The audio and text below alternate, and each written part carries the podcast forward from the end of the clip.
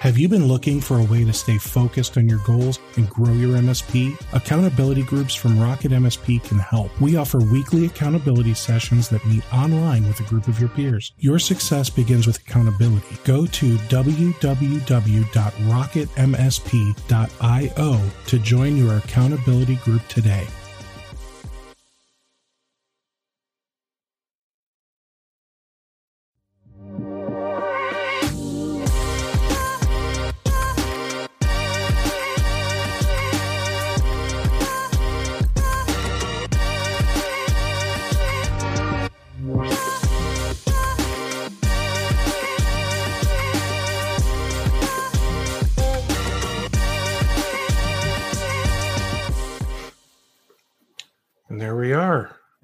From scheduled to live, just like that. Uh, welcome, everyone, to another episode of the Rocket MSP podcast. I'm Steve Taylor, your host. And today I'm joined by Amy Babinchak. Hi, Amy. How's it going? It's going all right. Thanks, Steve. Absolutely. So uh, we we literally just met like you know five minutes ago. Um, we've we've never we've never really spoken other than uh, maybe in passing on one of like Karl Palachuk's Facebook posts. I think other other than that, we've we've never Maybe. met. Um, so so you are you've got all kinds of awards and accolades and and all all kinds of good stuff behind you. Do uh do, do you want to tell everyone for the for the people who don't know who you are? Who are you? Um, well, my name's Amy Babinchak. I uh, I've run an MSP up in Michigan for 20 years now. Um, I've been a Microsoft MVP for 15 years, and uh, in various categories over the years that keep moving me around. So I'm a I'm a technical person. Um, I also have a company called Third Tier, which helps out other IT firms. And um, I don't know. I, I I'm a real community oriented person, so um, that's probably how I end up getting introduced to a lot of people. You know, I write and I speak and participate in a lot of community groups, and um, you know, I just try to be very active in the community in the career that I've chosen for myself. Very good. So, um, so you, you've you've been running an MSP for a while. You've been a Microsoft MVP for 15 years. I mean, what what does it take to be an MVP? They'll just hand that out to anyone, right? No, there's um, there used to be like four thousand worldwide. I think there's a lot less than that now, like maybe half of that. Maybe Really? twenty two, maybe twenty two hundred or something. Yeah, they really kind of cleared it out. It's a worldwide thing. Every year they decide to award some people. So it's and they take a look at what you've done in previous in the previous 12 months as far as being active in the community, being someone that people in the community look to, um, you know, and that that kind of thing. So it's a it's an ongoing process. Every year, I'm I'm happy and I'm surprised, and I'm still glad to be here. I mean, at this point, it's kind of part of my identity. So it'll be Yeah. sad when someday it goes away, but you know, it, it will. Um, yeah, I just I I really like sharing with with people. So I, you know, I've never felt threatened by anybody. You know, if someone needs help, I'm willing to to help out, and um, Oh, that's great. you know, just that. So that kind of got the attention of of Microsoft, and they continue to think that I'm one of the more influential people out there. So Oh, that's great. All right. So with with that, um, one of the things that that we kind of talked about when scheduling this was you said you wanted to talk about making money as a Microsoft 365 administrator. mhm. So that, that sounds right. So um, we we only get like pennies for these licenses. Why on earth would we want to really focus on this? That sounds like a terrible business plan. because we're consultants. I mean, you know, I so 20 years ago when I got into this business, I got into it by accident, as many people do. And in, in that, I was working in an enterprise environment, and I ended up with a bunch of clients on the side and small businesses because people would say to me, "Oh, my brother has a business. Do you think you could go and help him out?" Mm. And I'd be like, "Yeah, I can go over there on Saturday. I'll, you know, or after work or whatever, and give him a hand." And I realized what horrible support that small businesses were getting. That they were either getting these, you know, overbuilt enterprise networks or they were getting giant home networks. They weren't actually getting anything that fit them and that you know they were just getting really bad bad support and so um, i found that i really really identified with those business owners and i wanted to to work with them and uh, and eventually i realized that that's that was what was driving my my passion in it was being able to to help these businesses be better and you know and that sort of drives my whole interest in IT, right? I always say IT has no other purpose than to make business great. And so I can't make business great by selling them a license, right? I can only make business great by selling them a license and then showing them how to make money with that, right? How are they going to use that to better to better their company? And so that's always been a focus of my MSP that we don't just install the stuff, we're actually going to make sure that they're using it, getting all the value out of it, and that they can look at that expense and say, my IT expense makes me money. Because I, hmm. well, the other thing that I say is, you know, if you're, you know, if, if your IT investment isn't making your money, something's wrong. It should be it should be making those companies money, and so so as a as an MSP though too, it should be making me money, right? All that consulting work yeah. does make money, right? So Microsoft 365 has about 30 applications ish that come with it in that suite. Most people out there just simply sell that license. Here you go. I migrated your email. We put some files in your OneDrive. Uh, here's Teams. Okay, have fun. Call me when you have a problem. Um, that's not that's not yeah. how to do it. You're not making any money that way. You have to be constantly chasing that. Whereas if you work with that customer and you're continually rolling out new features, rolling out new applications, showing them how to do it, converting their old processes into new modern processes, that's where the that's where the money is. And that's where the big money is. Interesting. So beyond um I know, like you said, Outlook, uh, hosted uh, Exchange, Word, Excel, PowerPoint, uh, maybe Teams. May, let's put a maybe next to Teams, right? Uh, and and probably OneDrive. Mm-hmm. What what would you say? What would you say you're doing when you're when you're trying to sell this to a client? How how do you how do you go to them like because because pitching them in, into 365 is easy. Pitching them to keep paying you to implement more of 365, I suspect, is where it becomes a little harder, right? Well, no, I don't think so. Because I mean, it's the whole premise of being an MSP, right? The first word of that is managed, and that's where mm. that's where you get your monitoring and patching and blah, blah, blah, all that super boring stuff. The second word is service.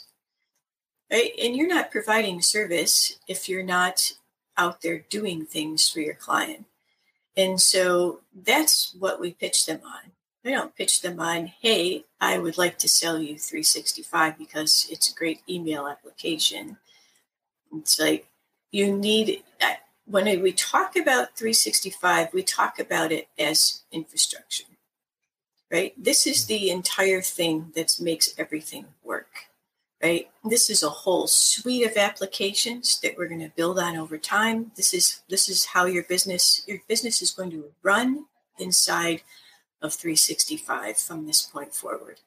And then slowly as the months go by, we will begin to introduce new things, new things, new things, new things. And so when we're talking about it, we're just not talking like about their, you know, it's time to migrate you from a server to to cloud, you know, Say, oh, what are you going to get from that?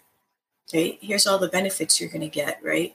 We're gonna we're gonna start we're gonna start rolling out bookings. We're gonna start rolling out OneDrive. Hey, did you know in OneDrive we can get rid of your old FTP server? We can put out a really good solution that's web based for your clients to upload files to you hey when you we've got this application called bookings in here that'll let let you set up times for scheduling so that uh, you can have people automatically schedule appointments with your calendar um, you know we've got uh, MileIQ that's a great solution for expenses and mileage tracking that's built into that you know we've got flows through power automate where we can move data from here to there automatically and automate a lot of these manual tasks that people waste their time doing every day.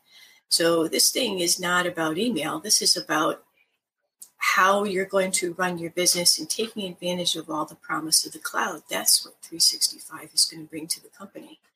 So they know that we're not there just to patch the computers. In fact, we almost never talk to them about that. We talk to them about security and we talk to them about business process and making their company better.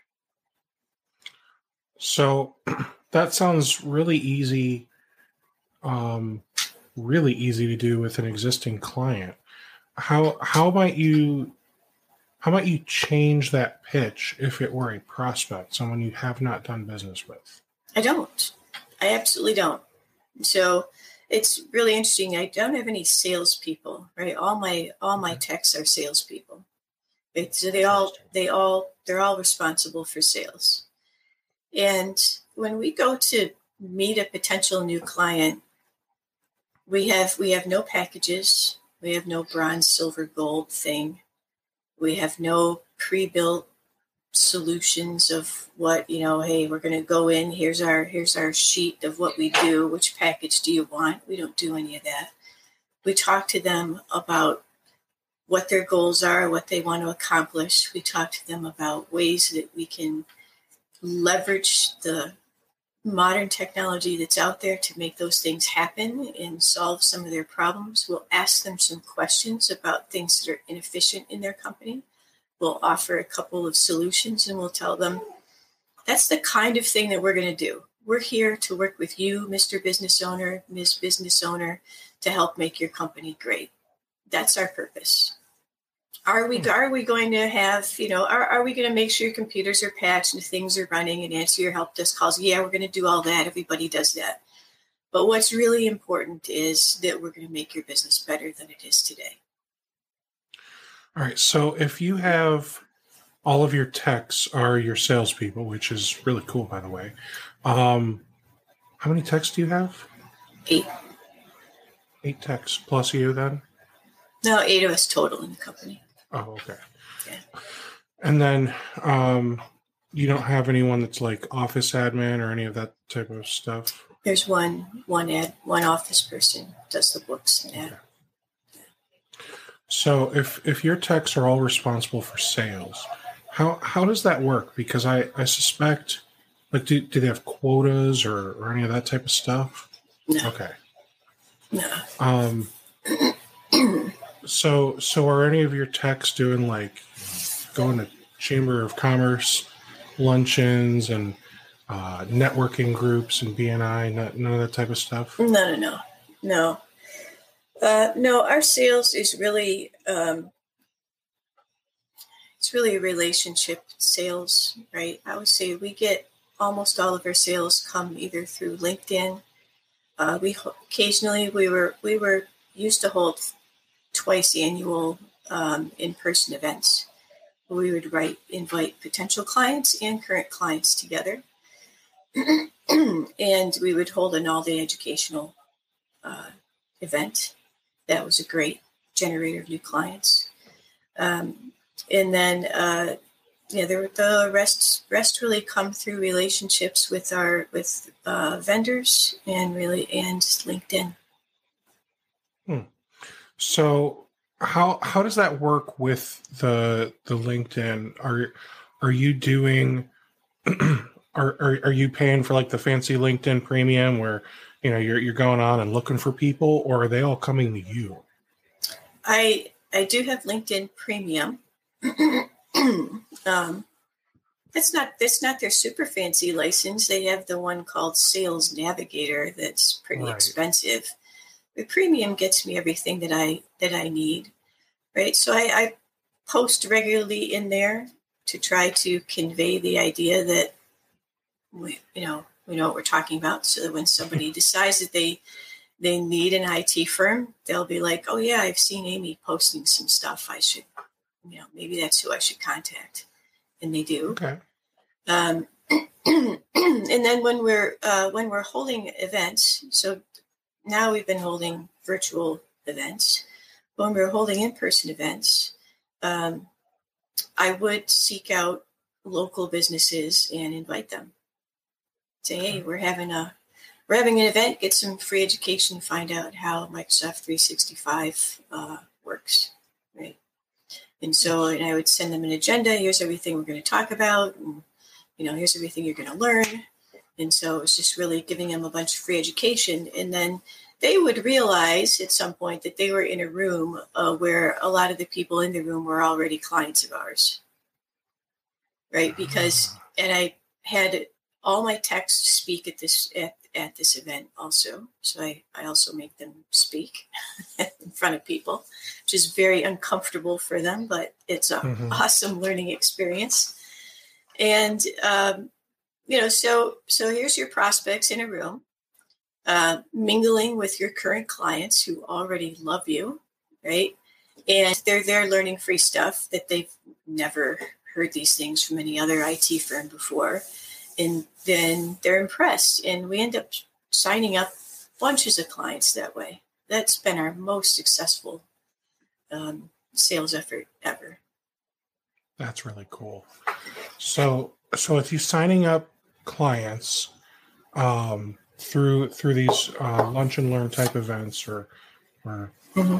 bagels and I don't know what rhymes with bagels, but uh, anyway, so so you have these events, or you, I'll say you had these events.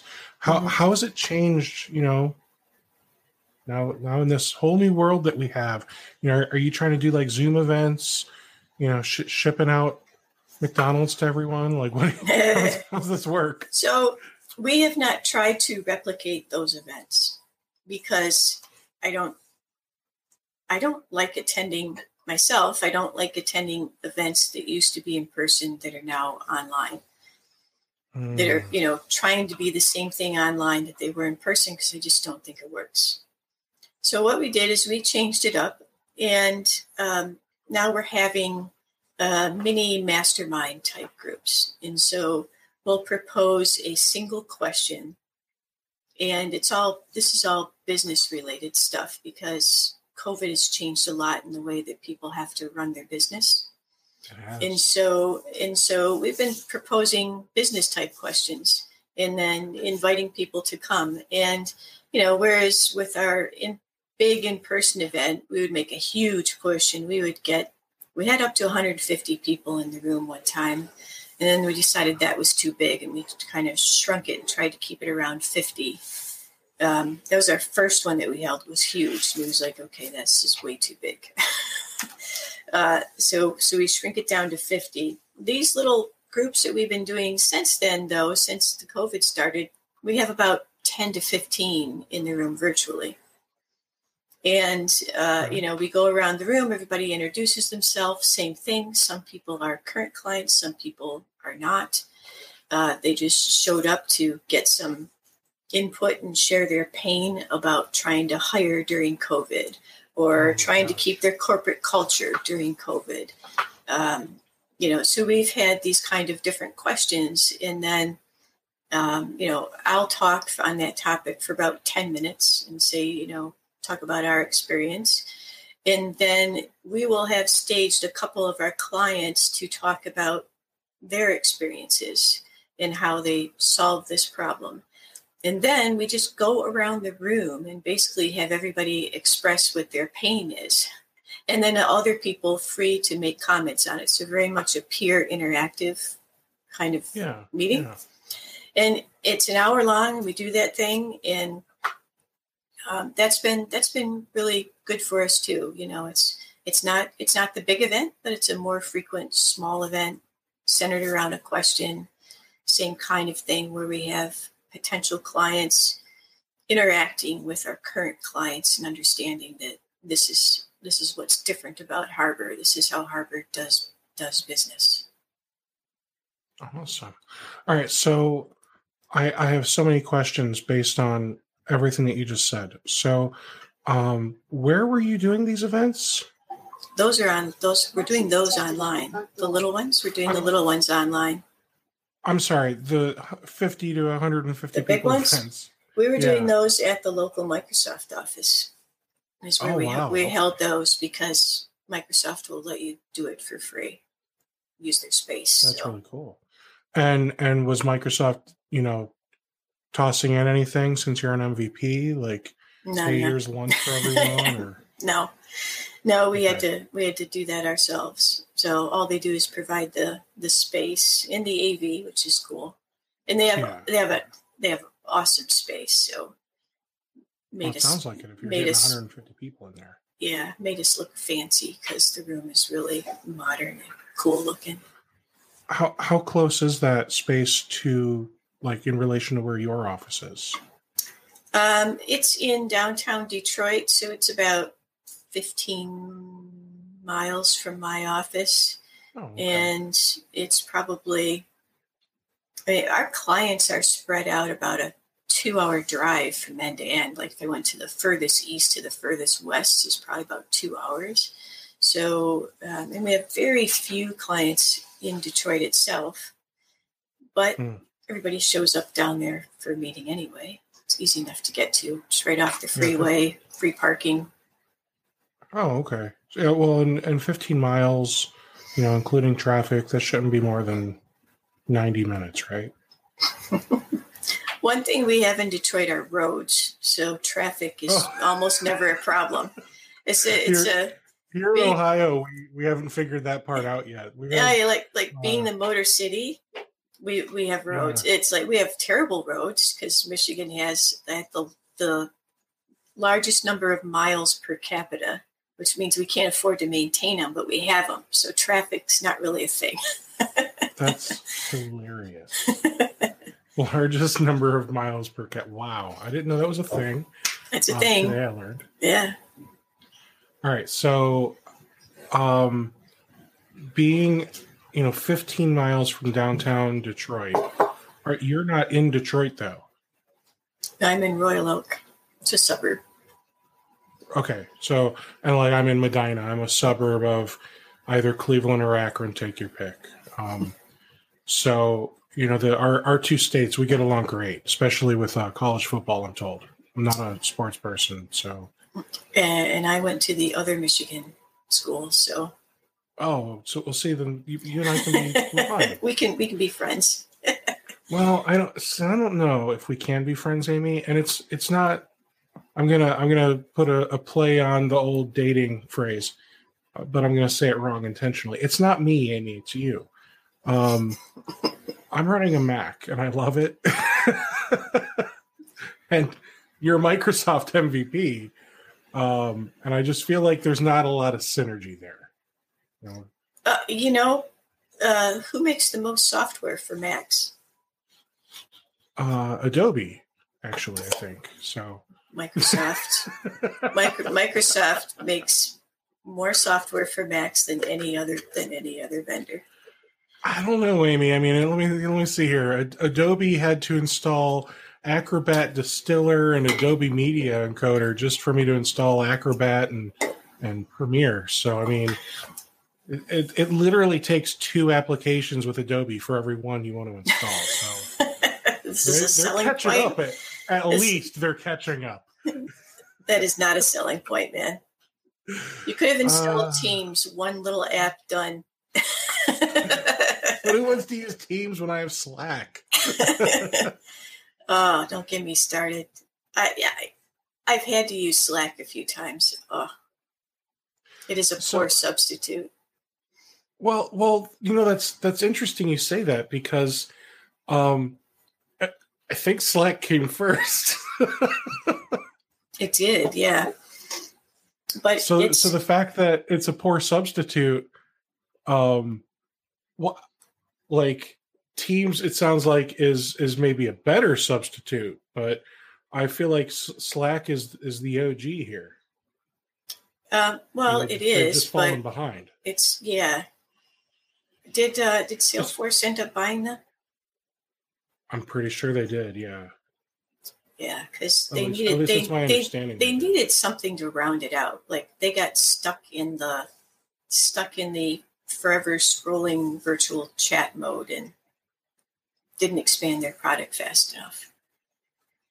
Slack or Salesforce? Slack. Okay. so I, I, guess I just assume that that's what Teams is as well. I mean, no, no. Your, uh, you you've, can. You've got your forever scrolling chat room. You do have that, but that's one feature right then you have oh. you have the actual teams and you have you have data and you have uh, sharing and you have like all of your all of your all of your files all of your meetings all of your chats all of your everything goes into teams it's like it's like outlook for data and conversation so with with teams and i, I see ian says i'll i'll take slack over teams any day uh Wow, that's that's a bold statement coming from a Google G Suite user, Ian. Uh, I, th- I, think he's G Suite. I'm pretty sure. Um, all right, so so that's that's interesting. So like Slack can do a lot of those things. I think so. So Slack, I can do video calling. Um, the free version is only one to one, but if you're on the the Slack, the paid version, then you can have, you know, I think it's like 10 or 12 or 25 people in the video call. Mm-hmm. Um, and, and I think that's where it gets difficult. You know, if, if like Google had purchased Slack, then we'd be having a different conversation because then they would have, you know, integrated into, into uh, Google G Suite mm-hmm. and included it with the licensing. And, and then I wouldn't have to worry about uh, paying for another thing. Right. right. Um, that would have been a more interesting buy, I think. I agree, and it's not like they don't have the money to do it. Um, but but with teams, I mean that that is the one the one big selling point. You know, if you're a Microsoft 365, um, you know, use Teams. It's there. It's it's included. There's no limitations because it's already included. Mm-hmm. Um, I want to say the the 365 whatever they're calling it now, the business basic, the the standard five dollar ish one. That one includes Teams, right? I think everything includes Teams. And and they all include the same like. There's even a there's even a free version of Teams. Yeah, they do. It's all all the features are in all of the versions. There's and, um, and so it's with Slack. It's like you know we've got a was it a ten thousand chat history uh, we've got a limit on on how many gigs of, of data it'll store, mm-hmm. you know, mm-hmm. that type of stuff. Because Slack is free, I'm, I'm on the free version, which who knows how long that'll last if Salesforce purchase did really go through. So, what type of limitations are there with with Teams for a 365 tenant? Um, well, Teams stores its data in SharePoint. So, mm however much SharePoint data storage space, that's where your that's where your limitation is. Now, not all the data is stored in SharePoint. The files are stored in SharePoint. The chats and the conversations that are going on, those are stored in Exchange, which on most plans is is near unlimited or unlimited um, so there's a lot of latitude there. Then you have different kinds of meetings. You have the instant one-on-one meetings. You have mm-hmm. small group meetings, and then you have live events, which can have uh, fifty thousand people now, I think. So there's mm-hmm. lots of options. The Skype phone system is now Teams phone system. So if you want to do a whole phone system scenario, you can roll that in there too. If you just want to talk within your own team, there's a little free phone system built in there for internal conversations, which includes voicemail hmm. and everything. I've got a colleague, um, Brian Weiss. A, a, lot of people have probably heard of him, and he's out in California with iTech. He is um, if, if he's not talking about Datto, he's talking about Teams. So he he loves it, and I, Mm-hmm. I get it. You know, it's I'm not saying it's a bad software. I tease people, but I really don't care what you guys use at the end of the day, as long as you are proficient enough to provide service to your customers with it, and not make the rest of us look like assholes because you're doing it wrong. Um. So I mean, he he's all in with Teams. He's doing Teams Phone. Um, I mean, he's he's setting up uh, SIP trunks and whatever else to to get like actual phone service running through Teams, Mhm. and he absolutely loves it. And I think that's pretty cool that they have all of that functionality within Teams. It it sounds like, you know, from from somebody who who doesn't know how to like really speculate. It sounds like Microsoft is is trying to figure out what is the next email. Oh know well, they've mean? they've yeah. I mean, from day one, Microsoft's been saying that email is email's dead, and you know, Teams is Teams Says is the company who sends out so many emails. yeah, and Teams is the Teams is the new way to communicate. Um, and you know, when Teams first showed up on the in the market, now can't it's around three around three years, I think, or coming up on three, something like that. Uh, it hasn't been that long, and I, I said to Oh, to really my doesn't. to my group here at, at Harbor, I said, uh, we're going to start using Teams because it's going to replace email. And they went, no, no, it's not. That's not happening. It- you know, and I had to drag them over into using this new way of communicating. And guess what? We don't send any internal email, and most of our clients course. are now sending us are sending us things directly into Teams too now. So our email Okay, volume hold, has hold on just a moment. Because I'm Yeah. not a Teams user, I don't understand that aspect. How are your clients sending you Teams stuff? uh, when you when you're in teams, anybody can communicate with you. So if they they have uh, they have Teams or Skype or a few other applications, they're automatically federated in. So they can just type in my email address and poof, it goes off into into the Teams.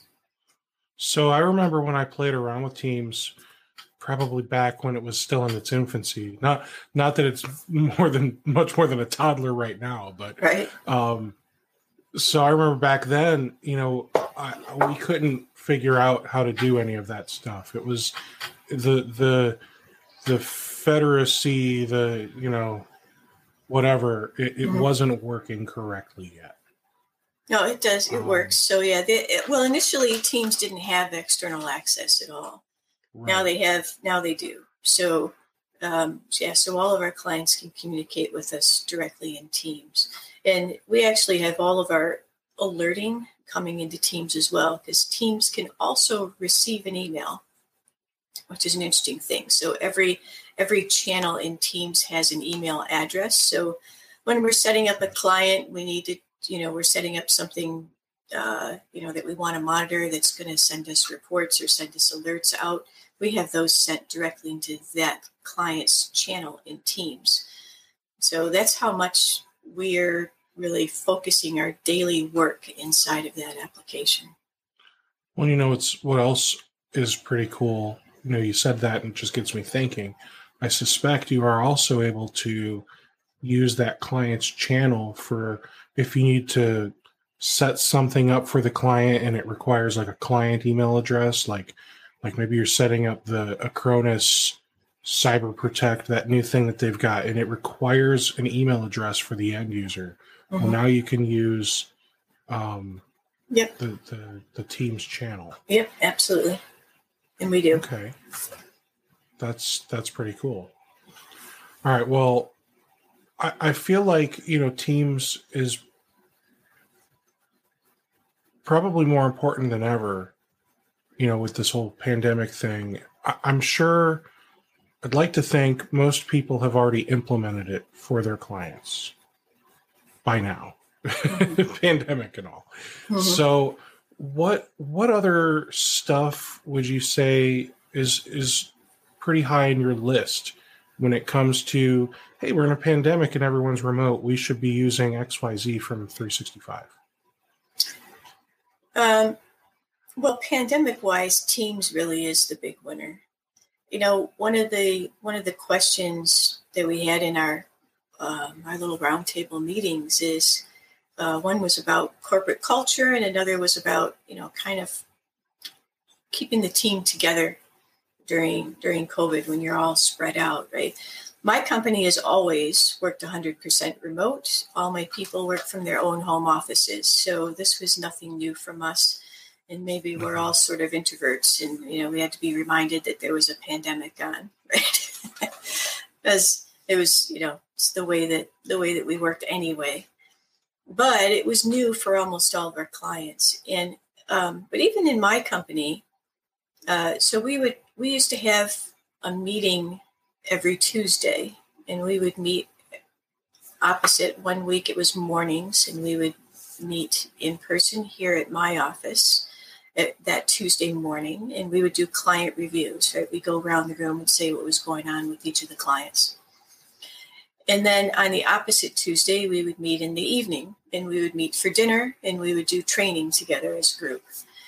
And mm. with the when the pandemic came, I said, "Y'all not coming to my house anymore." And so, uh, and so we started we started to do it, it virtually, and not having that personal interaction got to be a thing. But what happens spontaneously with, with my staff is we have a, a permanent chat in team called All Techs. The All Techs chat started to have a good morning. Like everybody would sign on in the morning and just started saying good morning to each other and posting up stupid little memes and jokes and stuff like that. And that never, that did not happen pre pandemic it's like that was there. That's where they would say if they're working on a, you know, with multi-factor authentication now, um, it's spread out to different techs have the multi-factor authentication going to their phone. So if you need to log into that mm-hmm. client, well, that tech's going to get the thing. So it was this place where they could say code please, right? and the person would, you know, punch in the code that popped up on their phone.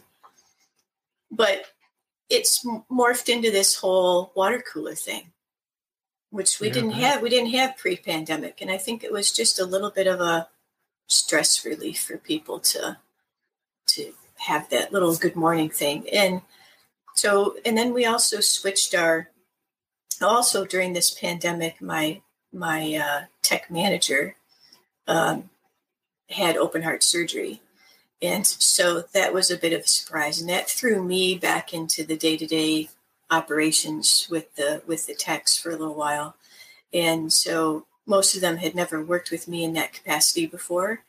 And so uh, instead of having our t- Tuesday morning meetings that used to take, you know, most of the morning, I said, you know, let's meet every morning for like half an hour. So just kind of building off of that good morning thing that they were doing.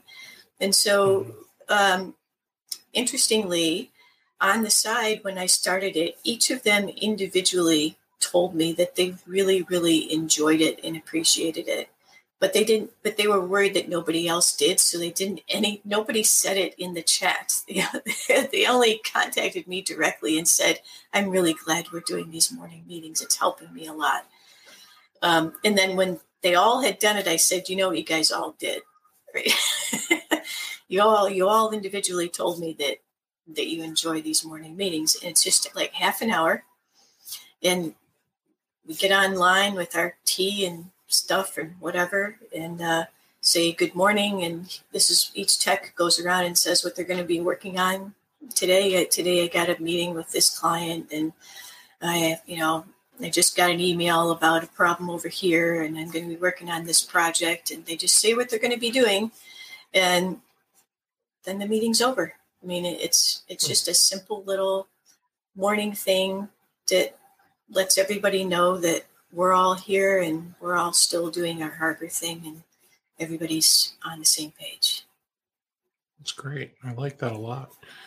Um, Not sure how I got So- off of that from the whole teams no, thing, but it was about No, it's it's about It's okay. keeping people together, keeping the corporate culture together, using teams for that, and that's where teams really has shined during this during the pandemic.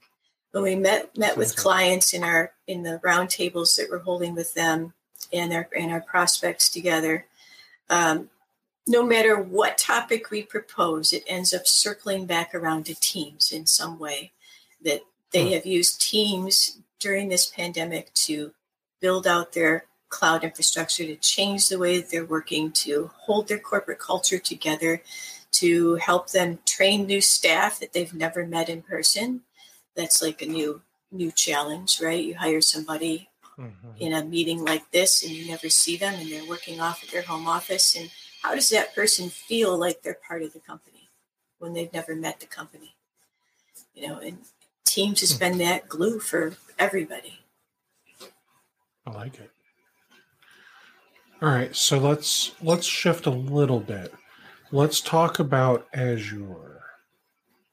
Mhm. So I know you said you you know you're a consultant for for Microsoft 365, um, which does uh, include Azure AD. I, I feel like that that lives more in the Microsoft 365 than the Azure world. Um, but are you also doing any type of consulting with your clients on Azure type of stuff?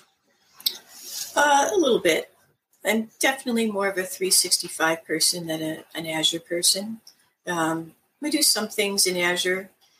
Uh, you know we're most of our most of our azure interaction comes via 365 like you said with azure active directory with endpoint management with identity security that kind of stuff. Um, but we also do azure backup. We do um, hyper-v replications. Uh, we do one instance of virtual desktops. Um, we do some web application hosting. That's about it. I would say we're not we're not great big Azure users. Okay. So when a client says I'm I'm looking to get a server or whatever, you'll you'll still pitch them the physical server instead of Azure or something. No, we'll pitch them like why. Why do Oh, we okay. want a server? What are we trying to do with this server that we can't do in the cloud? Right? And putting the server into Azure is I consider that to be a legacy solution. Right? So why is it that we still have to have the server? Whether I have the server on premise or I have the server sitting in Azure, I still have a server. And what's the reason that I have to have a server? Is there any way that I can get along without the server? And so that's our that's our first our first go to is uh, how do we get rid of the server? We don't want to have them anywhere. Okay, but what about um so I just had I want to say it was last week I had Vadim from Nerdio Mhm. and their big thing is uh, setting up like Windows virtual desktops using Azure. Yeah, Uh, we or- yep. And we're when I said we're using virtual desktops, we actually are using Nerdio for that. Oh, okay. Yep. So, so you're not saying you see zero um, uh, reason to use Azure. You're just saying that you have specific use cases where you'll use it, and others where you'll just look at the client and go, "Huh." Mm-hmm. That- Like okay. Yeah, why? Yeah, our first go to is why do we have to have the server?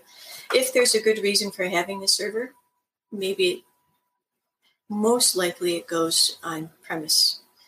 Uh, if it doesn't, then um, it'll, you know, we'll, like I said, well, we all we have very we have we have actually no servers in Azure except for uh, that Windows. Virtual Desktop solution that we have running for one client. And so with um, with the on-premise servers for your clients, like you're probably not doing, oh, I need a print server or I need a file server. Like, you know, there's there's a cloud solution for like managed print. I can't remember the. There, I think there's a couple of them. Mm-hmm. And then file server, you would just give them OneDrive. Yep. Um, OneDrive, I mean, so SharePoint. maybe- So, files, Active Directory. Um, most applications are now available as SaaS apps. Yeah, that's true. And so, so- even so- line of business apps, they don't need a server for anymore. Right. Yeah. So, it, so you know, we're looking at moving those, and the ones that can't be moved, are they? You know, they still stay on on premises, and yeah, I kind of like that. So, it gets to be the annoying app, right? Like, oh, I have to have the server for that app. Like everything else we do is in mm-hmm. the cloud. I still have to have the server for that app. You know, and That Um, makes them want to find a new app. it makes them want to find a new app, something that's more modern, something that you know. Mhm. If they're at this point, if that application isn't in the cloud, there's probably more than just that that's wrong with it, right? It's there's it's fallen behind, That's true. Yeah. and so that's that's our that's our premise that we're going in with. Like, what's wrong with this app that it's it's doesn't have a cloud solution, you know? And and the, the client begins to view the app that way too. And usually they will then come forth and say, "Yeah, well, we've been using this for 20 years, and yeah, we know." You know, they haven't really improved it in the last 10 years, and we know we should be using something else. And it's just ramps it up one little more annoyance that you know Mhm. eventually they'll they're going to give that app the boot especially now with the pandemic thing i mean that really that really shifted that too because um, you know well all your stuff is in the cloud except that app which we're going to have to set up a vpn so you can get to it because it's still in your office So, what about Intune? I, I know they renamed it. It's Endpoint Manager, but um, I still say LabTech because let's let's be honest. So so here's you know what really grinds my gears, Amy. So ConnectWise, they called their remote monitoring and management tool. It has management in the name. They called it Automate. And then their professional services automation tool, they called that one Manage. That's that's just genius, if you ask me. Um, so, keep so always keep them guessing I, I still say LabTech out of spite for that. Mhm. Um, so so what about what about Intune? Uh, are are you are you seeing yourself? Uh, I I see you've got uh, Datto behind you. So so are you using Autotask and uh, Datto RMM? No, I don't use any RMM. using- you just use an endpoint manager. Mhm. Yeah. So I so I say endpoint manager because I was not a fan of Intune, but I'm a huge fan of endpoint manager because what Microsoft did is they didn't just rename it; they actually merged it with configuration manager, and Okay. uh, which gave us a huge, huge number of additional tools. And so, like Intune's been around for what 15, 20 years, something like that. No way, It- really? yeah, it just always sucked. But now it's super good, and so um, it's it, it's an amazing tool. It lets you do the whole zero deployment thing from out of box experience all the way, you know, Yeah. through everything, much more than group policy ever could do. And so we're using it extensively. Um, I just taught a couple classes on it actually, and I um, those classes had a private endpoint manager Facebook group, and I just opened that group up to anybody who might like to talk about endpoint manager. So if you want to join us over there, if you go to the third tier Facebook page, you'll under and then look up the groups that that page has. Mhm. You'll see the endpoint manager group over there. It's just getting going. I just opened it up yesterday, in fact. Oh wow. So so I've got some questions about Endpoint Manager, uh, and I feel like you're probably one of the best people to ask. So does Endpoint Manager? Well, you might not be the best person to ask because you never needed to begin with. It sounds like. Does Endpoint Manager make it so I don't need an RMM anymore? Yeah, I'm not the best person to ask for that because I never, I've never been a fan of RMMs, so I've, I have never used one. I, back when they first came on the market, I looked at all of them and I didn't like any of them. So it's just not my style. I um So what did you do? Like because you you didn't really have any way to do central management and automation and remediation and all that stuff. Like I don't care about that. Right? We're all, we're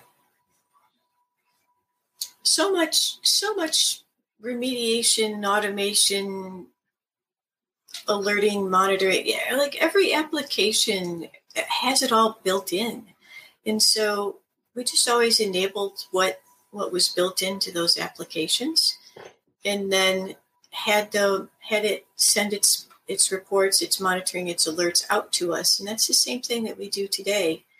Like, um, and it, it, I don't know, being our clients, we don't treat our clients like a commodity, right? So we don't treat our clients like they're all identical, where we're going to send them all the same things, send them all the same scripts, send them all the same. We don't we don't treat them that way. We treat them all as if they're individual unique businesses, which which they are. So I've never really felt the need to. Right, we don't we don't we don't do a lot of scripting. We don't do any of that stuff. Well, and okay, so I can appreciate not wanting to think of a client as a commodity and and you know everyone's a, a unique snowflake and I get that and they are but at the same time aren't you creating more work for yourself by not doing any type of automation and scripting? I don't think so. We, I mean, a lot happens by itself now, anyway, right? So, like, um, what? Well, like patching and updating, right?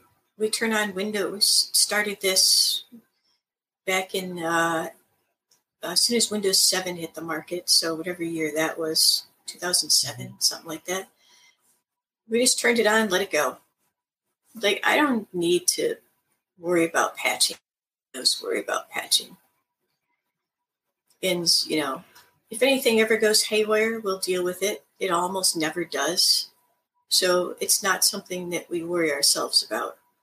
Same thing with antivirus. With Windows 10, we switched over to Defender exclusively, so we don't use any third party. Previously, we did use a third party, and it had its own management tool built in, and it would tell us if a machine didn't get updated. Hey, I lost contact with this machine. Hey, you know, we're like, okay, we'll deal with the exception. But as a rule, we don't have to touch it. And so if we don't have to touch it, we don't touch it. And with Defender, are you using like the Defender ATP, the the fancy Microsoft 365 version, or are you just using the free one that comes with the computer? Uh, we use the free one that comes with the with the computer. However, this is where Endpoint Manager comes in. We apply a lot of policies down via Endpoint Manager to uh, enhance that. Uh, what about other like security stuff? Like, are are you um, are, are you employing you know DNS filtering and uh, UTM firewalls and, and that type of stuff? Like, yeah, we do have a UTM firewall. That UTM firewall does have a portal of itself, so we can see all the firewalls that we have. We can back up all the configurations from there. Um, actually, they back up themselves in there. Um, and so again, we just have to look for exceptions. Right, so the automation is already built into the tool. Um, we can push out updates.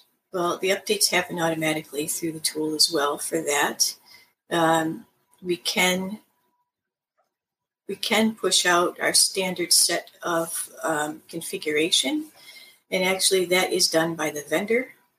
So um, so every firewall that goes out goes out with our configuration base configuration already in it, and then we just tweak it for the individual customer once it's there.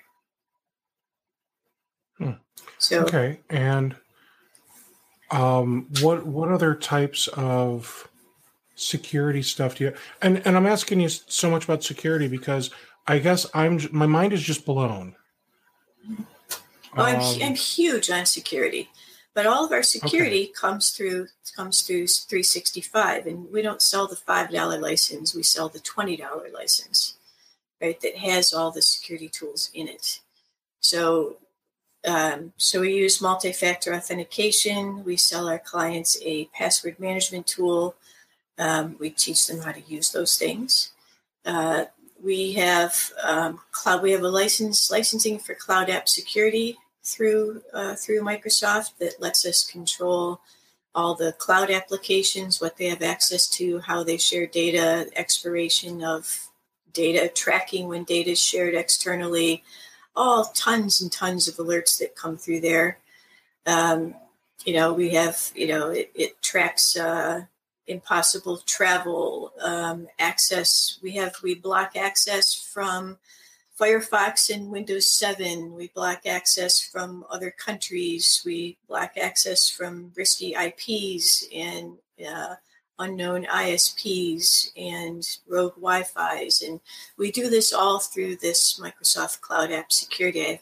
I have, I just looked yesterday because I'm writing a big article on taming the alerts out of Cloud App Security. We have 93 different security rules that we use in there to mm. manage it. And then that's on top of the conditional access rules in, in 365 and on top of the endpoint manager configurations that are going down to the to the workstations and on top of the Windows Defender. So it's all this big layer, but it's a completely cloud managed experience that we do through all the Microsoft tooling. Um, so I know that there are going to be people that strongly disagree with with how you are doing this because they're going to say you need SentinelOne and a and a SOC and a and a SIEM and and all this stuff because you know compliance and hackers and Russia and whatever else. Mm-hmm. Um, so so how how do you reply to those people when they look at you and say, Amy, you're you're doing this absolutely effing wrong because you don't have real antivirus and real security tools and whatever else. I say they need to get modern and rethink. Just pushing down the same stuff they've always done in all the same way is actually putting you behind the eight ball. So we have NIST 800 171 compliance uh, tools through this set that we use. We have CMMC 1 through 5, and I don't recommend anybody but go CMMC above 3 at this yet. point it does as far as the tooling. So it's not enforced yet. They don't have to. They don't have to be compliant with it yet. But the templates for providing those that security level absolutely exist, and we have those full templates where we can say to a client, "Hey, this is where you're at. This is where you are. This is where you need to be. Here's the things. We've got three years to implement this." Um, and we have all those tools available. So we have data loss preventions, we have um, content, uh, you know, scanning. All that stuff is all built into our 365 offerings. So we okay. have we have all of those tools. We just don't have them in the hey, I'm going to install another agent on your computer way. It's all it's all agentless. Okay. Um, with CMMC, my understanding is because it's it's not complete. It is it is still a draft. So there could be changes. Um, you know, they could they could do a complete 180 on on some of their stances that are in CMMC.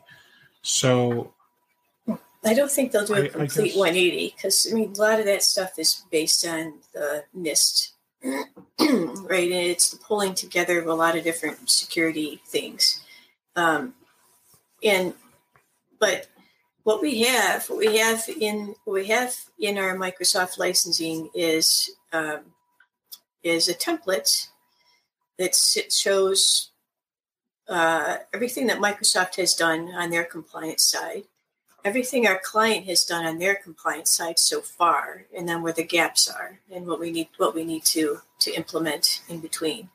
And it, yeah, if that if that stuff gets changed, those templates will update. So they're not they're not fixed in, in stone in any way, but they, they absolutely do exist sure, today. Sure. We're getting a lot of calls for CMMC, so our clients are clients are already getting um, getting pushed to be CMMC compliant, even though there's no one to actually do that auditing right now. Well, and, and I think that's that's the part that because we can't do the auditing, you know, nobody can be level four and five compliant yet. So I think almost nobody's gonna need to be four and five. I suspect that most of our clients won't need to go above three. And actually, okay. I can tell you that there's probably very few small businesses in our market, small business, that are actually even level one compliant because level one compliance requires data loss prevention. And data loss prevention is something that small businesses just haven't invested in. Uh, and our clients have it, but they haven't wanted to implement it because it means classifying all of your files and you know really dependent on the end users to learn a lot of new skills and that's going to be a big focus for us in this coming year is data classification trainings yeah and and that sounds kind of important um there's there's been a lot going on with security lately so so that's why i'm you know i'm grilling you with security because when when i hear yeah, we just use Defender and we let Windows manage the updates. It it sounds very laissez-faire when when you, we don't dig in and and start asking you clarifying questions. I mean, yeah. you understand NIST and you understand the CMMC uh, right. draft that exists right now. So, and that's you know, where that's where the it's the shifting of focus, yeah. right? right? So, so the traditional MSP focuses in on managing and monitoring, right? It's like like you said, like how are we going to make money from the cloud? Because I'm just selling them a 365 license and I migrated them, and now why do they want to pay me to to to monitor? Because I'm just I'm doing patching patching and and management of their of their computers, and it's a ever decreasing value proposition. The value proposition is in all this other stuff that we've we've been talking about right? It's about how do you, it's about compliance, it's about security, it's about uh, getting that business to stay modern, be modern, be better than the competition, learn new things, learn new ways of doing things, getting the value and the promise out of the cloud. That's where the that's where the money's at today. And the reason that I'm laissez-faire right. about that other stuff is because it all just happens. But it's like truly nobody needs to sit there and monitor updates today it's just let it let it ride. Just just okay. manage the exception. Okay. Um, now, for some compliance stuff, my understanding is, uh, and and I'm I'm going to be 100 transparent. I have zero clients that need to be, uh, you know, regulated, compliant. You know, I don't do any uh, doctors' offices or, or yeah, none of that stuff okay so so i'm not i'm not fully up on this and that's that's when i rely on you know people like you to come in and um, help educate not just me but you know all the other people that aren't doing this other mm-hmm. stuff but want to um, so with that said uh, my understanding is that some of these regulations require us to you know keep logs and and and all this stuff, uh, re- retention of of uh, of all this, so that way we can prove, like, yeah, okay, so we've got all of this stuff, um, but I can also, you know, look through these uh, logs and prove that we really haven't had any security incidents. So mm-hmm. how how does that work? Um, that's just part of the licensing. So as as you as you move up from the the basic 365 licensing on up the scale, you get longer log retention. So um, some of it, uh, I think think the very basic levels have only like seven day log retention. Um, but as you as you move up, the log retention stuff is it's there. It's it's built into the built into the system they know you know that's what their customers have to have so it's just one of the one of the many features okay um I'm trying to think of the other things that an RMM is doing for us that, you know, all the people that you have to have an RMM tool because if you don't have an RMM tool, you're not an MSP, right? Mm-hmm. So, uh, remotely accessing a machine. You know, obviously, there are tools out there where you don't have to have an RMM to be able to remotely control a computer. Mm-hmm. So, what are you using?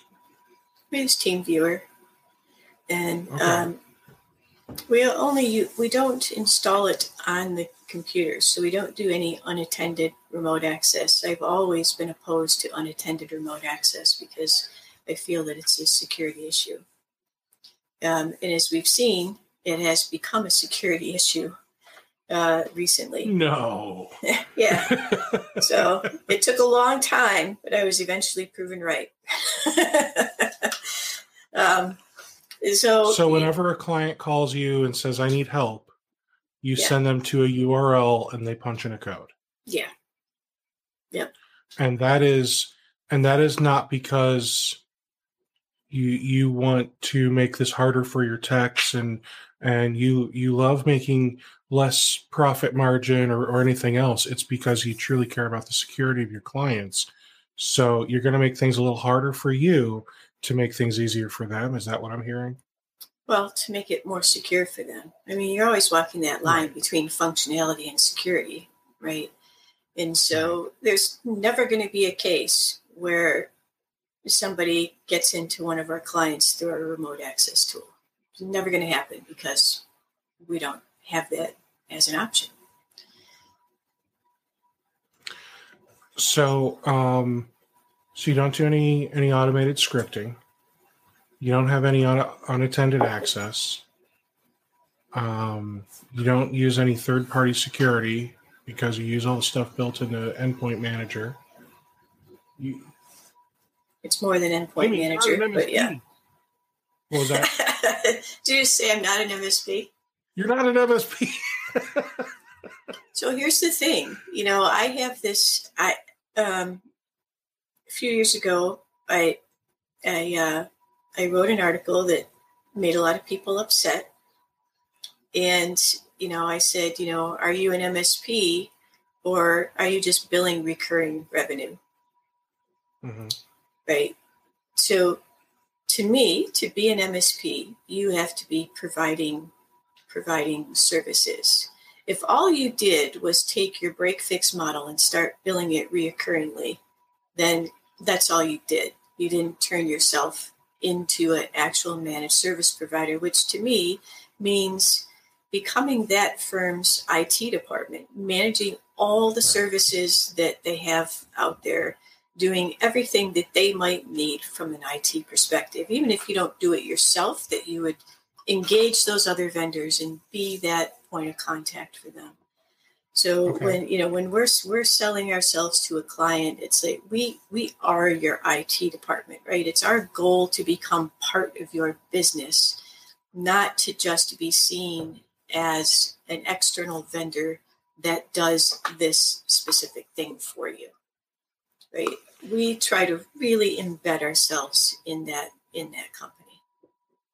And to me, that's that's always been the promise of the MSP, right? From mm-hmm. a flip this around and look at it from the customer's point of view. From the customer's point of view, the promise of the MSP is that it was much more all encompassing than dealing with a break fix firm who you're going to call when something's broke. Right? So mm-hmm. they're going to the MSP, too many of them just sold themselves as, well, I'm going to monitor, manage, and, and provide help desk, and we're faster and better than anybody else. It's like, well, la da da, because everybody's got great staff that's fast and wonderful. That's not your selling point. Your selling point should be that you provide amazing IT services. And that's much more than it's patched, it's got good antivirus on it, and you'll you know you won't get in trouble with HIPAA. It's got it. It has to be bigger. It has to be bigger. Every uh, IT attach, attaches to every single aspect of that client's business. They cannot function without something of IT.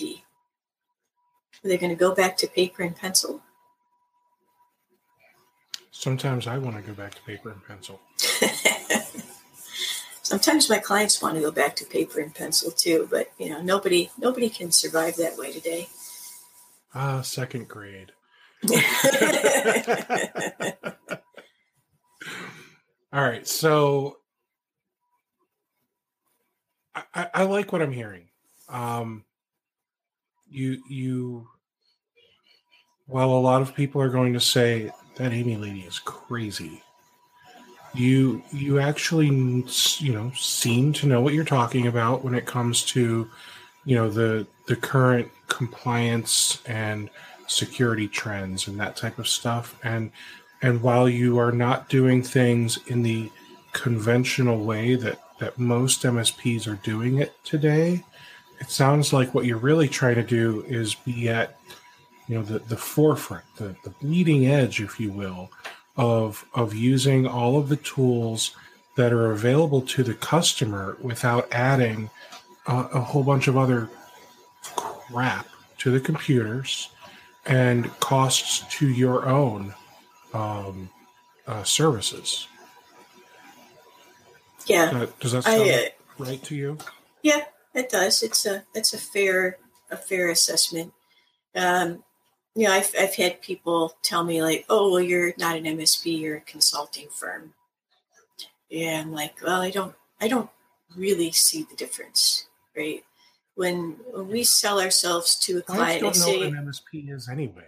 No, and I well, they do actually. I, I was surprised. So for a number of years, we didn't take on any any new clients really, and like you know, they sort of we grew a little bit by internal referrals and stuff, but we didn't actually go out and make a big sales push. And then and then we decided uh, uh, when I was going to pull away from the day to day, and you know, I let I appointed one of my guys to be the tech manager, and so he does. That's his job now. Um, I said, well, this company needs to be bigger, and so um, so we set up to to grow the company. Did a lot of active sales and created those events and things, and and we did. We um, doubled the business from six hundred thousand to one point two million in about eighteen months. It took to do that through the through those marketing programs and um, and that's you know that's all entirely recurring revenues. And so when we we did that, I realized that what had happened is companies did know the term uh, MSP, and it was very sad because it would go in meet a, meet a company for the first time, and most of the time they'll sign our contract on the first meeting and but what was happening is we'd go in and they would say, okay, yeah, we've been meeting with MSPs. So we've met with several of them already. So why don't you just give us your your gold, silver, bronze plan and, and we'll take a look at it. And I'm like, well, I can't do that because we don't have one. You know, and then we start the whole other conversation that we want to talk about. Um, and then they realize, you know, that that we're different. And so when I'm when I'm billing my clients, um, I don't quote them a per user price or a per device price. We quote them a per company price, and it's not a fixed, not fixed thing. So it's really a retainer. So we're saying like, here's the amount of money that you're going to need to spend every month on licensing. Here's the amount of money you're going to need to spend every month on our services in a normal month.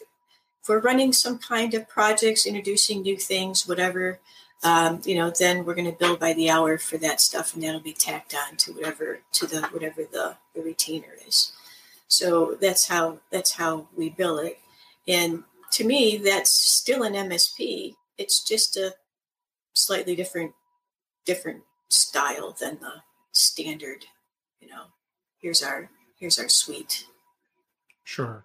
So so that's really interesting, and it makes me want to learn more about um, how you come up with your pricing and and that type of stuff. With with your pricing um, if a company you know grows or shrinks you know they hire a new guy they let someone go like is is their price changing since it's a per customer price? No no the only thing that's changing is their licensing cost right so they're so we've got a you know software that, that goes along with it, but no.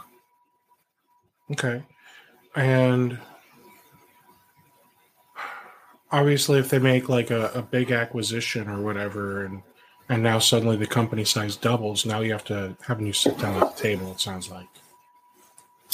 Yeah, well, so the retainer contains a certain number of hours per month. They don't right. roll over, right? But we'd say, okay, this retainer, this retainer, we're going to we're going to expect to put in about this number this number of hours. And this is what am i thinking of it on my end right? This isn't the client's end. I think to myself okay this is a 15 user firm. Um, we're probably going to spend uh, i don't know depending on you know initially we're probably going to spend maybe 15 20 hours or so kind of getting everything you know, snuffed up and all that. And then then ongoing, if nothing nothing much is happening there, if, if everything's all copacetic and no changes are going on really, uh, you know, just ordinary help desk and that kind of thing, it's not going to be that many hours for that size of firm, right? Pretty pretty small number amount of our time. So I'm thinking of that retainer as how much time is my tech staff going to need to support this company in an average month and then I'll build that retainer amount off of that number. And I'll say to the client, like, here's what we think it's going to cost. And, you know, for this amount of money, which is your licensing and the retainer thing, um, we're going to be here all the time for you up to, you know, X number of X number of hours a month. If we go beyond that, I'm going to start billing you by the hour for that. And if we go beyond beyond those number of hours, I'm billing you a higher pretty high hourly rate for those things that are outside the retainer, right? Mm. If this goes on for a couple of months, we should renegotiate that retainer because I need to be able to plan my staff allocation and the stuff that's built into the retainer is going to be slightly cheaper for you. And then they go, oh, okay, that makes sense. Hmm. Okay, that makes sense. um, so what what is your typical hourly rate on a retainer, and then what is the hourly rate outside of a retainer? So um, I'm building my retainer off of the rate of 120, and the things okay. that are outside of a retainer 175. Why not just bump that up a little to 180 so it's easy math? Every minute's three dollars. I mean. Uh, because we don't bill by the minute. Well, yeah. um. All right. So. Here's here's another concern I have, Amy. Um, Microsoft. You know, I, I'm not sure if you knew this, but you know they're they're making all this cool tech, and eventually they're just they're just going to get rid of us. So why are you all in on Microsoft with your clients? They're not going to need us soon. Uh, you know, that's the that's been the rumor for all the 20 years that I've been in business. And um, you know, it surfaces up now and again. And, you know, anytime there's change, clients need us. It's not that Microsoft needs us, it's that the customer needs us. And as long as Microsoft keeps building new software and the tech world keeps building new software and making changes and updating things and coming up with new ways of doing things, then the clients will always need us. They don't need us to sell them piece of software. They need us to understand how to use that software to make it great for their business. That's where our value comes in and that's where that's that's where our focus has to be. So when when selling hardware to your clients, are you well first, do you sell hardware to your clients or do you just say here, go to wherever and buy it? No, we sell it. I don't want to deal with I don't want to deal with Best Buy junk on the computer. It's not what you thought it was internally. Blah blah blah. We want real business hardware. Good. Good for you. So, are you selling them like a Surface, or are you doing like Dell, HP, Lenovo type stuff? Uh, we do we do Surface, and we we have Equus as our partner hmm. for uh, providing uh, Intel NUCs is our go-to desktop hardware now. Those those NUCs, man, let me tell you, they're they're cool little devices, and they're rock solid. Um, we started using them with version one, and they've been rock solid from the beginning. So rock solid that we have to convince clients to replace them after a while. It's like, yeah, you know, you know, used to be like, you know, three years, four years. The computer was really getting long in the tooth, and you'd say to a client, it's three and a half years. Better plan in the next six months or so to replace that computer because you know what happens when they get to four. And they were like, mm, yep, we've been there, done that. We know we need to replace it these NUCs, chugging away, never a problem, never slowing down, never bogging, just going, going, going. And so we've been able to stretch those out to five for clients and have to say to them, hey, you know, it has been five years since you got that NUC. We, we should replace it. We know there's nothing wrong with it, but these are computers and it's been five and we feel like we wouldn't be doing our job if we didn't point that out, right? because sure. da- you know avoiding downtime is is a big deal right sure so um if avoiding downtime is the goal why not sell them like a like one of those tiny dell or lenovo workstations that way you can have the the next business day or the same business day on site warranties uh, we used to do that we used to have we used to sell dell and lenovo um, and then this is going back a few years, but Dell moved all their production to Mexico.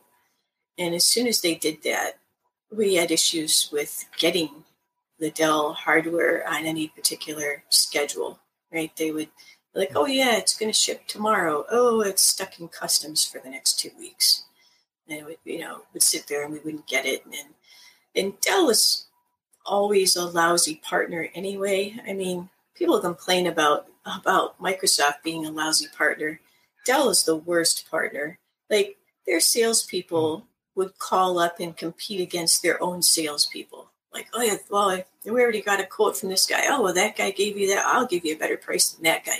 it's like, it's like, what are you guys doing? You're competing against yourselves. I mean, they're the they're the worst partners ever.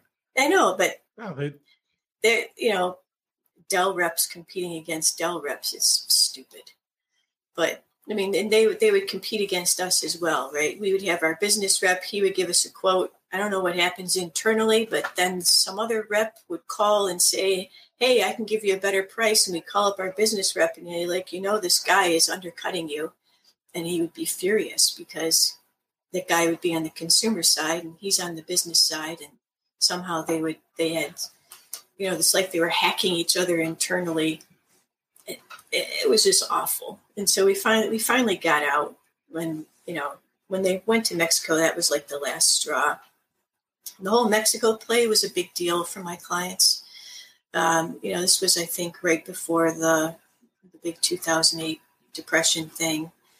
And so most of my clients are engineering and manufacturing, prototyping, those kind of people. So when we said like, hey, Dell moved all their plants to Mexico, this is why we can't promise you when you're going to get it anymore because it gets held up in customs. Dell doesn't even know when it's going to arrive. Equus is 100% American. They're here. Support is American. Assembly is American. They're an employee owned company. Supports in Minnesota. They were, you know, like, we're going to transition over to this. And they were they were all happy. That's great. So the Intel um, NUCs are great too because it, one of the policies that Intel has that Dell never had, right? Every every Dell you order is different. Now, even if you say. I want, and we had clients like this, I want sequential serial numbers of the exact same spec you would still open up those sequential serial numbers and they would be different on the inside. Because I don't know, Dell buys lots of whatever is cheapest and they build the thing and they would be different. And there's no way to get the exact same device. Uh, the Intel guarantees that you will have Intel guarantees that you will have the exact same device for 18 months. So we can set up a standard configuration with with our, our vendor for that and say we want this one and we know that it is exactly the same as it's been for the last 18 months and and by different you're saying like you know different motherboards different yeah. hard drives different wi-fi what what's different different different components on the motherboards different you know the level two cache is made by a different vendor that's been installed on it or i mean just di- little things little things are different it's not exactly the same from board to board to board to board hmm. all right um i asked you about surfaces and i don't remember where i was going with that well, you were just asking what uh, what hardware we were selling. So yeah, we, we do sell the Surface Surface laptops, and um, uh, I'm running Surface Laptop three. I love it. I've had a book. I've had laptop two and laptop three. All been great. Really, really good hardware. Really, really nice stuff. Microsoft's done a really good job with the Surface line. I'm kind of bummed that the stores are not going to reopen. Uh, we had a store here oh. locally and they're they're not reopening their they're not reopening their, their stores. stores. No, they um, closed them for COVID, and they're not reopening them. And I'm kind of bummed because that was an amazing resource. If you had one locally, and I know not everybody did because there weren't that many stores, but there is a business section that ran out of those stores, and so we would call them up, developed a relationship with them and call them up and say, hey, we need, uh, you know, we need uh, three books and two laptops for this client. And they would hand deliver them to our customer. They would drive them out and deliver them. Customer would plug them in and then we would remotely set them up. And, you know, that was pretty great. And if there was a problem with them, we would call them up and say, hey, uh, you know, there's an issue with this book. The you know they had those um, fabric covers on the keyboards. They're like, yeah, they say that yeah. it's starting to get kind of nasty, and they were like, okay, yeah, we'll bring about a new one. And they would they would drive out there and bring it, drop it off, take the old stuff back. I mean, they were really cool. their customer service was amazing. So I'm, I'm really bummed to have lost our local store. Actually, that is unfortunate. Um, you know, I, I remember getting myself a Surface Book for a little while. Didn't love it. Yeah. Um, and and I'll tell you why. It's it's probably a dumb reason. The uh, you know the screen for as tiny as it was, it was it was also like a what was it 4K resolution on the first model, and so when I would open up Photoshop on that tiny little screen, I couldn't see anything. Because even though even though I had it in uh, you know make everything bigger mode so it looks nice on the screen mm-hmm. photoshop didn't support that at that time. Oh yeah. They might now i don't know. Right. But um so so just you know i was i was like an old man and you know that was that was before um when i could actually see without my glasses now that i uh i have i have diabetes don't don't eat fast food all day, kids. Uh, so so yeah, now now that I have that, I'm on you know medication, and now I have to wear my glasses. As soon as I started diabetes medication, I can't see for crap.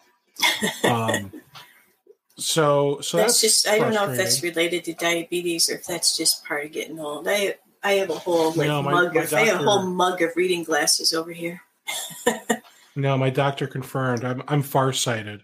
So he actually hmm. confirmed with me that um, diabetes medication can impact your eyesight to the point where you know you you before were farsighted but could also see pretty well up close it would just strain your eyes. Now mm. your eyes are like no thanks so i just i have to have my glasses in order to see it it really sucks um but so so i'd be trying to use that surface book no glasses because that was back when i could do things like that yeah. I couldn't see a thing on that when I was, when I was trying to use Photoshop. 2000 by 3000 resolution, I think is what they, they ship with. I think they still ship with that. Although there's, they may Oh, have okay. gone up from there. I don't know. Um, but yeah, there, that was, that was a thing. And scaling was a thing. Like some apps didn't scale right. So they would be weird. Now they tend to, they're all good. Um, but yeah, no, I, I, I liked the book. The reason I switched to laptop is I never used the thing as a tablet.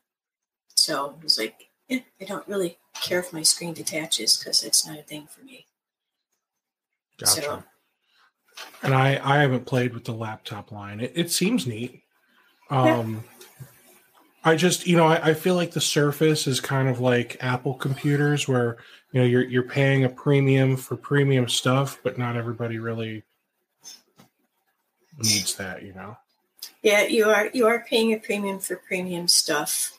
Um, you're right. Not not everybody needs it, but um, most people in business do because it's on eight or ten hours a day. They're you know they're hammering on it. It's going to take it.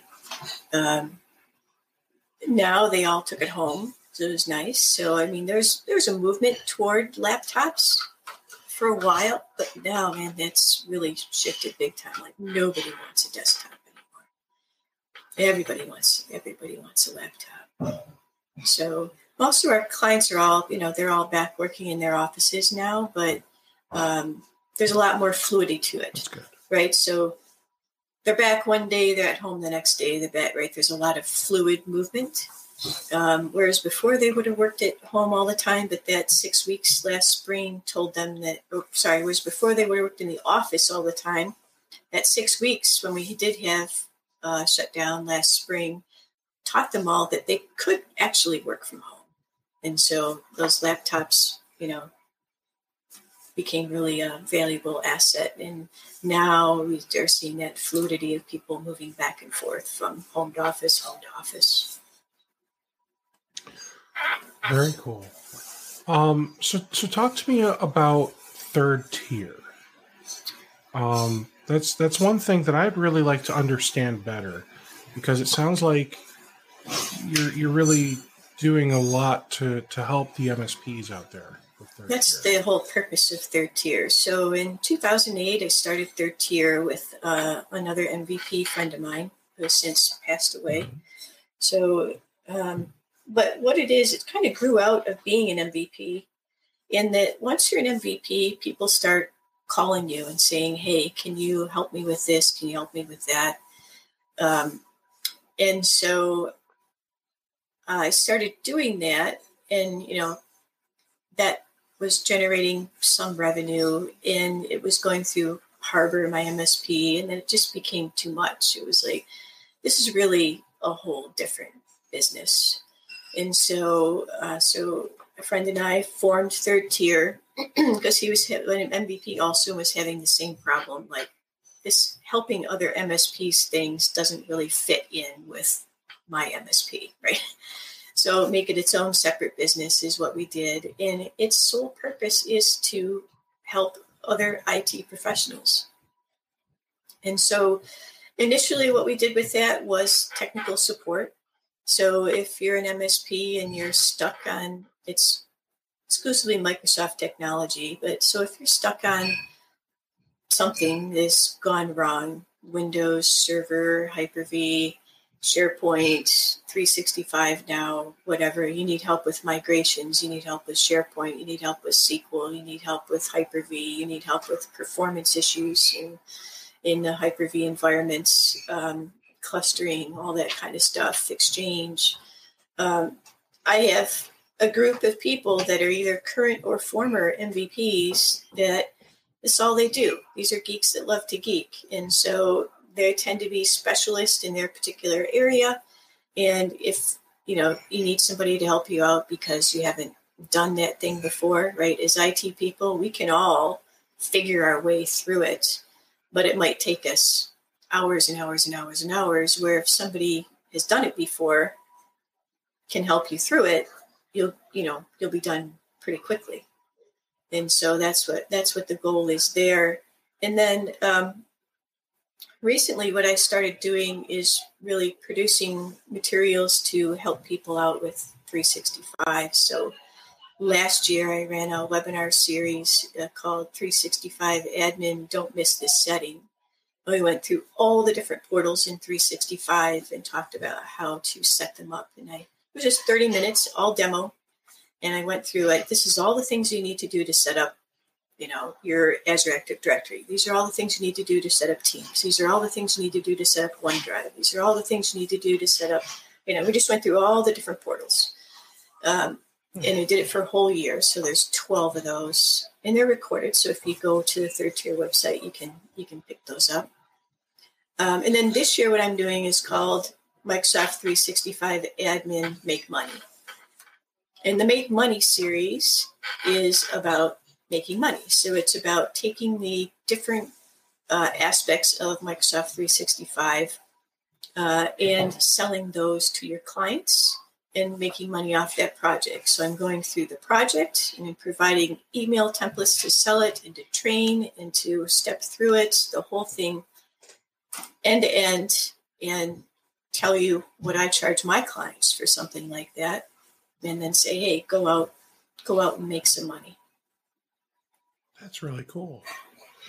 And so, how how much does third tier third tier charge for this type of stuff? So, if you want to join me for the whole year, it's uh, two hundred dollars a month. If you want to pick and choose, they're two fifty piece. Uh, and uh, if you got in in January, I had a special special offer going, so a bunch of people piled mm into that. But um, but you'll get you'll get the whole twelve months. So um, you know, in the end, you're going to make I don't know tens, hundreds, thousands of dollars off of rolling out these all these projects for your clients, and you you know you'll make money from the cloud. So twenty four hundred dollars to get access to third tier for the year. And as long as we actually go through and pay attention to your courses and, and email templates and everything, and then do the work, we will make substantially more than that from our existing clients. Um, and, you know, if we do it right, we could even get more from prospects too. Well, yeah, yeah, for sure. So in January we started with something really simple. We just did we did bookings. Right, bookings is an app that's in the 365 suite, and yeah. um, it generates a web page where you can have offerings of all different sorts, whatever you want to do. Embed those into your own website and let clients schedule time to your prospects can schedule time with you, clients can schedule a meeting with you, whatever you want to put out there. You can also link it into your signatures, you know, and you can link in all those different offerings you have for, you know, for meeting types into those signatures. So I showed you all how to set that up, and you know, one of one of the guys in the class was like, you know, he's been selling his clients Calendly, and he's like, my clients are going to be he's selling it to them, the paid version. He mm-hmm. said, and because he didn't know it was already built into 365. He said, and this has way more features than Calendly does. He said, so really? I'm going to be able to go to them and say, hey, here's an application that uh, he, well, he's going to go and say, hey, look what Microsoft just added, right? So he doesn't look dumb and you know i'm going to be able to save you a lot of money. Let's go ahead and, and implement this thing. So you're going to save money i'm right i'm going to charge you to get this thing set up and configured get it all going. But you're going to save money every month from the licensing. He's like my clients are going to be so happy and i'm going to make a bunch of money.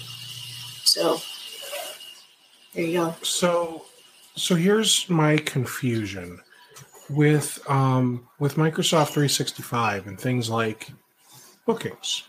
Mm-hmm as the MSP, shouldn't part of what I'm offering my clients be just setting this up and training them how to use it? Yeah, should be. Nobody does. So then, so then, why are you selling it to them? Well, you're selling them. You're selling them the project. right? They already own the application. It's like, hey, here's something that you guys already own. We should start using it. You know, Right, let me show you how to. Let me show you how. It's the same thing you do. Like, hey, here's 365. It has email. You're not going to say. Mm-hmm. You're not going to end the conversation there. You're going to charge them to migrate their own email into it and set up Outlook for them, right? Gotcha. I guess I guess my my definition of a project is a little different. When it comes to something like bookings, I mean, I guess I'm thinking I'm going to spend a couple hours setting up the, the bookings for them and, and showing them how to send out their bookings link, and I'm done. Why would I charge them for that? They're already paying me hundreds or thousands of dollars a month to to be their IT department. So it's not like the IT department's you know doing this in after hours overtime. It's it's just Depends on depends on how you're charging your clients, right? If you're charging them all you can eat for all the work that you can do, then yeah, you should be doing you should be rolling out this stuff constantly for them. That's not how most everybody works. Most everyone is charging their clients for a minimum set of services, and when you want to go beyond that, you make more money. Right? You Hmm. need to you need to structure your service contract so that you have a way to make money right?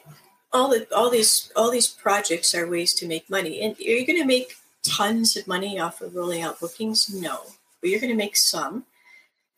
You're going to get your clients in the mood for doing new things. Teams is where you're going to make a lot of money.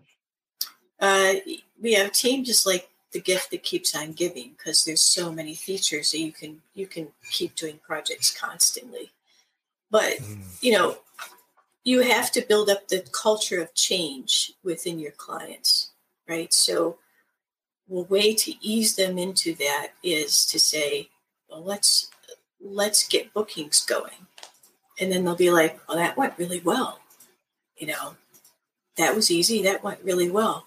Then the next time you come to them and say, well, let's let's start let's start uh, doing external chats in Teams, they'll go, they'll go, well, okay, well, the, the last thing you suggested went really well. So, okay, let's do that. Let's do that. We can see where that would be valuable.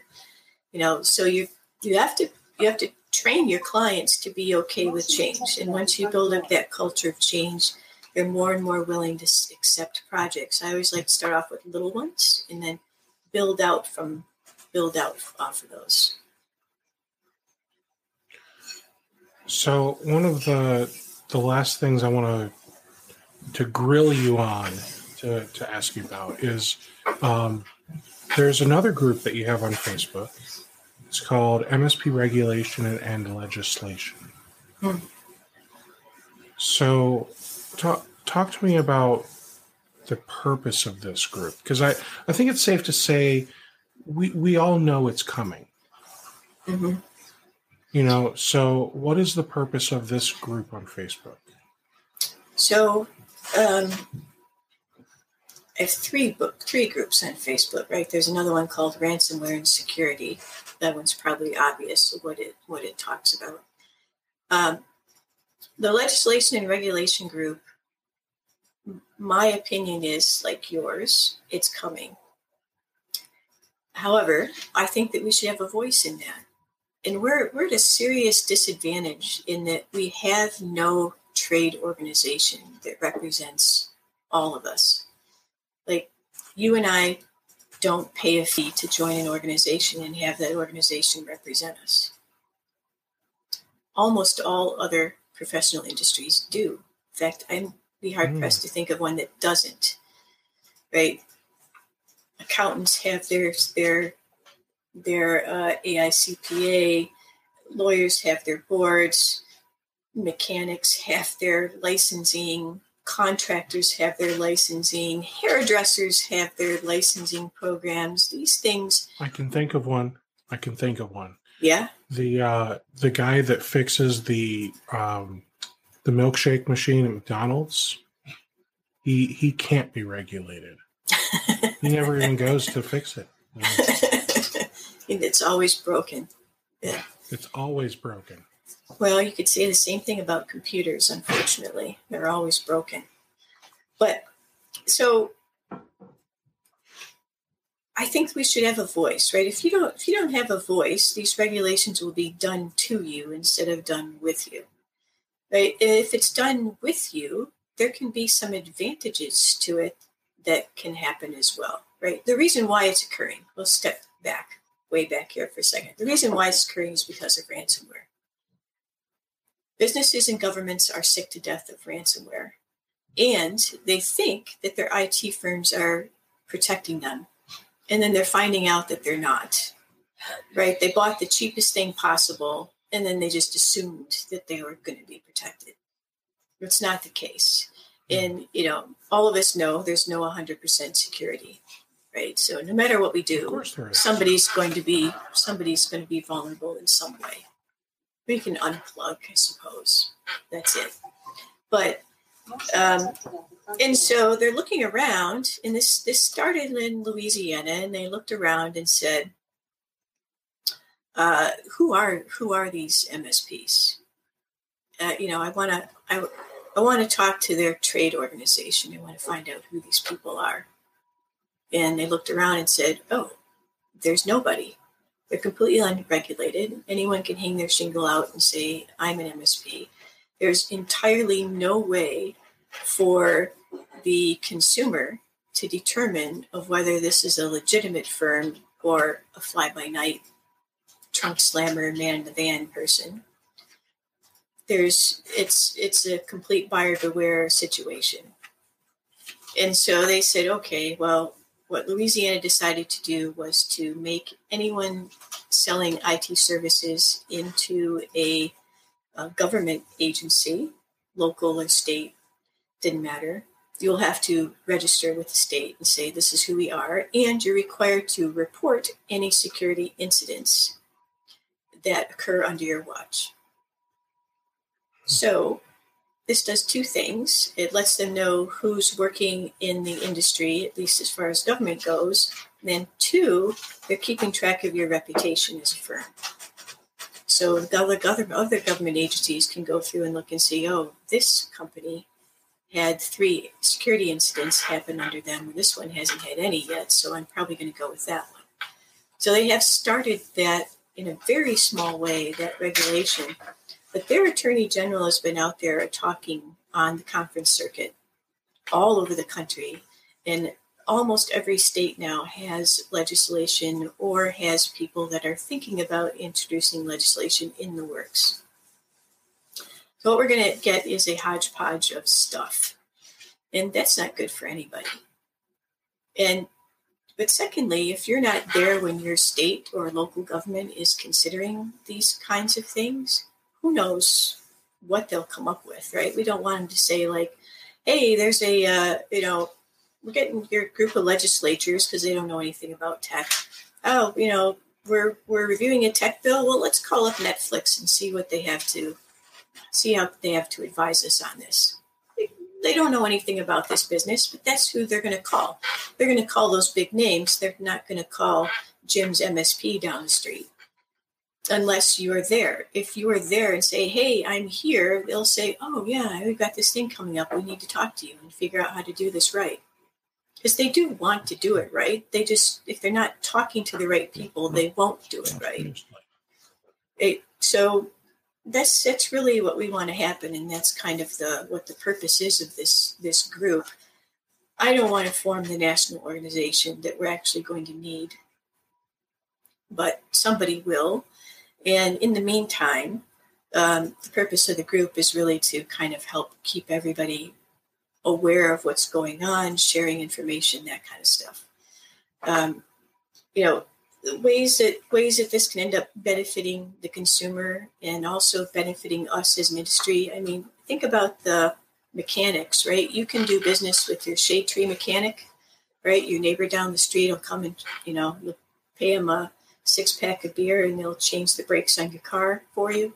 Mm-hmm. Or you could go to a master mechanic and pay a higher price for that, but get a different, get potentially a different level of service. Your microphone is messed up. By the, I don't know if it's me or you, but your microphone is like all staticked out right now. Is it is it still? Still, yeah. A weird, echoey, staticked out. But it, the other the other industry that does this pretty well is um, is the construction industry. Right, so they have different different levels, and I'm told that in California, if you're unlicensed, you can go out and you know provide uh, provide construction services, but only up to a certain dollar value. If it's above that dollar value for that particular project, then you have to get a licensed contractor. Now, I in my state, if you're a licensed contractor, you have the ability to uh, to put a lien on the on the structure that you did the construction on if you don't get paid. So there's an advantage to the to the contractor to be licensed as well.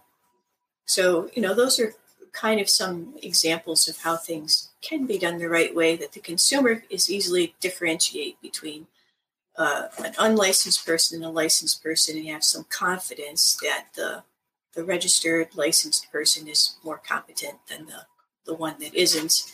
And there's a pay differential for those those people too. Absolutely. Um, you, you're able to hear me okay now? Yeah, you sound better now.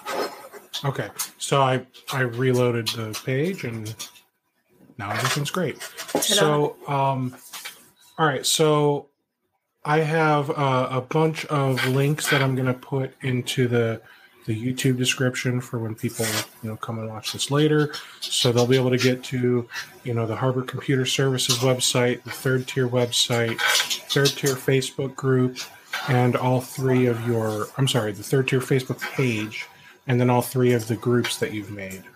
Those those links will all be in there for you. And then um, I know it's maybe a little last minute for some people, but in 40 minutes, uh, there is a CMMC webinar. You know, it's it's looks like it's with Tim Golden, but it's listed on the third tier uh, regulation group. Yep. So yeah, check it out. we try to post there's post all kinds of things in that security group. It's really a pretty active group. Excellent. Uh, for those of you that are not yet in that group, I I have been in it, and um, I can tell that there are some people in there that are taking this thing really seriously, and and I appreciate that. So please go check out the MSP regulation and legislation Facebook group. I think it would uh, be very worth your time. And if you have time, go check out the CMMC thing. Do you are are you um, you know sponsoring or any part of that, or is that all Tim? No, it's all Tim. Okay. Um, are you going to be doing any upcoming webinars that we should be looking for? Um, the only ones that I've got on schedule right now are the uh, the Make Money series, which you can find okay. out about on the third tier website. Well, go check those out too, guys. Amy, thank you so much for for coming on here with me today. I had a lot of fun. I learned a lot. Um, I I hope uh, I hope my my questions and and and whatnot didn't beat you up too much. I I like your approach. It's like like you said, it's different but you're you're shifting uh, you, you know you're, you're shifting your focus on on what you really should be focusing on and i still think that we are going to disagree on some things like you know scripting and automation i, I think that those things could help you be more profitable um, but I, I think you have um, a solid approach, and, and, at least you have you know good reasoning for for why you're doing what you're doing too. so, thank you. Oh, thanks for inviting me. Absolutely. Is there anything that you would like to to leave people with? Any words of wisdom? words of wisdom. I don't know. I mean, I, uh, you know, I think we've covered about everything. I just, I just think that people should get paid for what they do. You know, I, I just I run into too many MSPs that are like, you know, all this stuff they tell me like, oh, all this stuff they talk about is really great, but but you know, we'd go broke if we did all that because they don't have the mechanism to bill their clients. So, mm. my word of advice, my parting word of advice is make sure you always have a way to bill your client. Amen. All right. Thank you so much, Amy. Thank you for those of you that were able to uh, hop on and watch this live. And thank you to those of you that watch this later. I will see you all at the next podcast episode. Take care, guys.